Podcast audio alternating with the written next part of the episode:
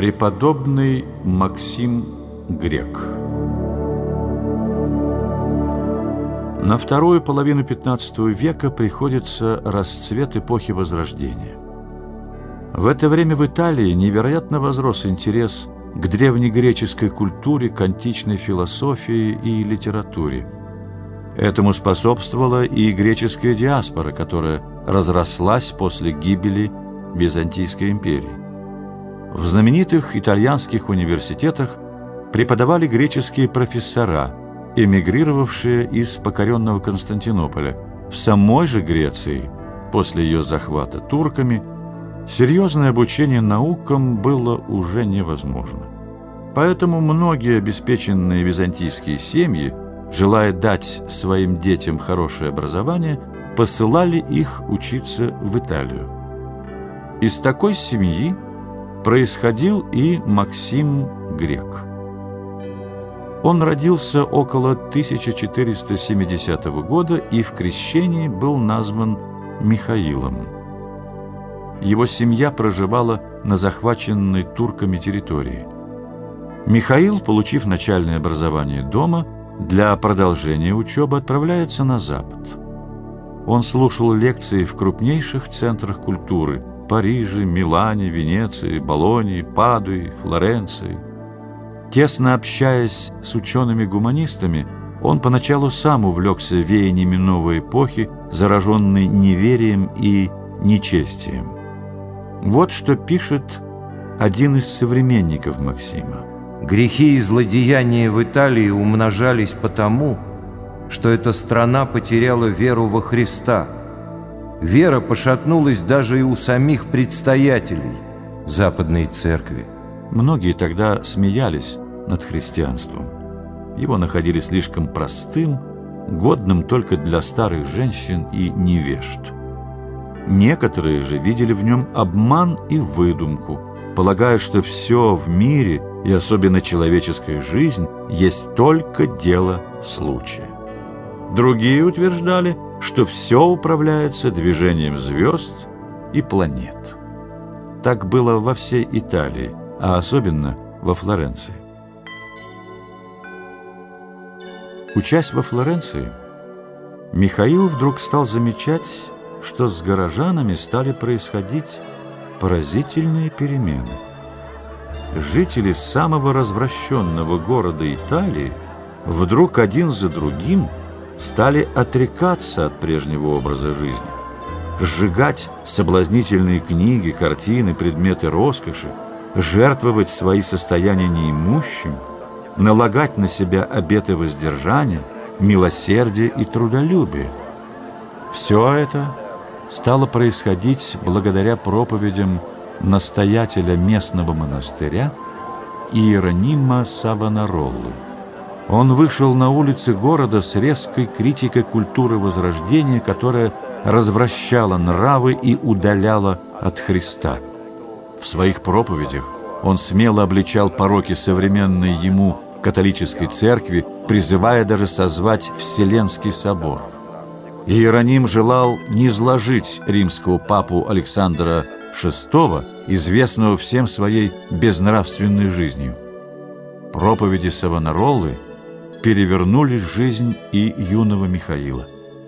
Юный грек становится учеником Иеронима и принимает постриг в его монастыре. Обличение Савонароллы вооружили против него церковную и светскую власть. Из-за боязни расправ со стороны папского престола флорентийцы отреклись от своего духовного лидера.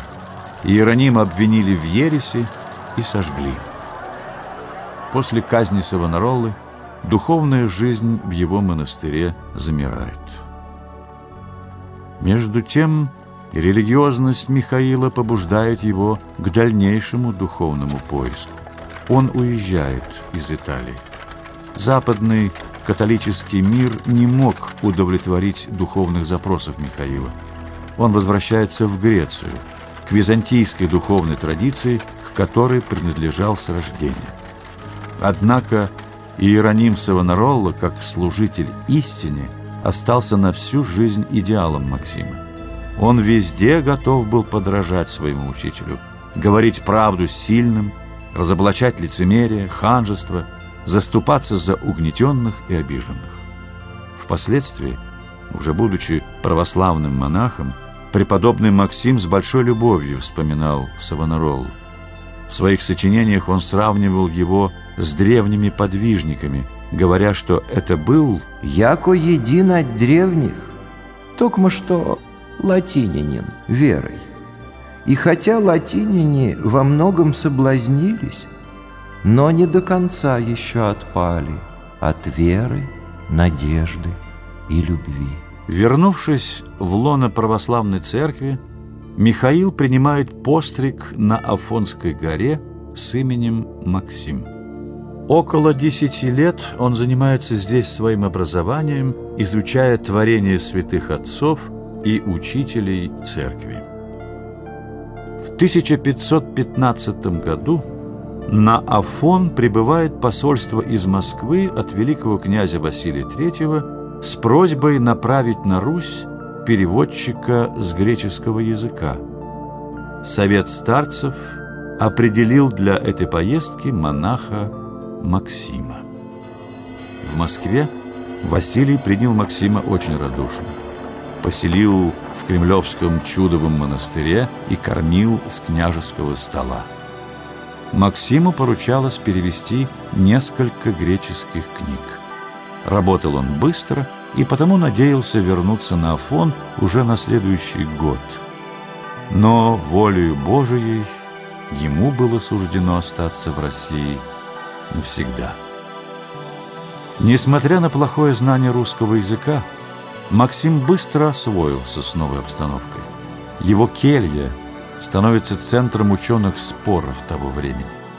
К нему тянутся умные и образованные люди – общение с которыми познакомило ученого инока с русской церковной, государственной и общественной жизнью. Великий князь заказывает ему все новые и новые переводы, наряду с которыми Максим создает немало своих произведений, в том числе и обличительного характера. Подражая своему учителю Савонаролли, он смело обличал не только пороки, царившие среди русского народа, но и обнажал злоупотребление власти на Руси. Это не могло нравиться власть имущим. Недоброжелатели стали обвинять инока в политической неблагонадежности и приговорили к заключению. Ему было запрещено писать и читать книги.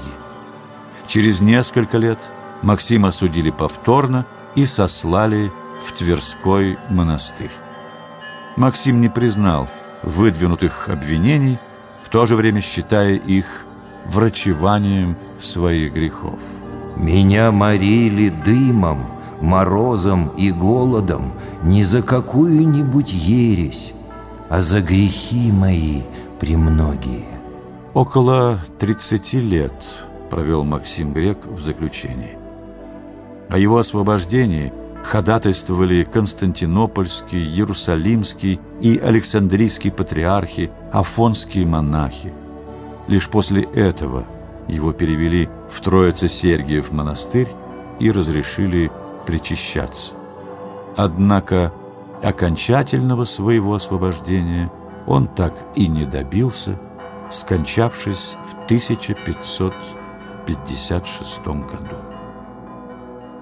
Как самостоятельный православный мыслитель, Максим Грек является автором 365 различных сочинений. Даже находясь в заключении, он почитался многими как непререкаемый авторитет в богословии. Труды Максима Грека оказали большое влияние на развитие религиозно-философской, правовой и политической мысли в России.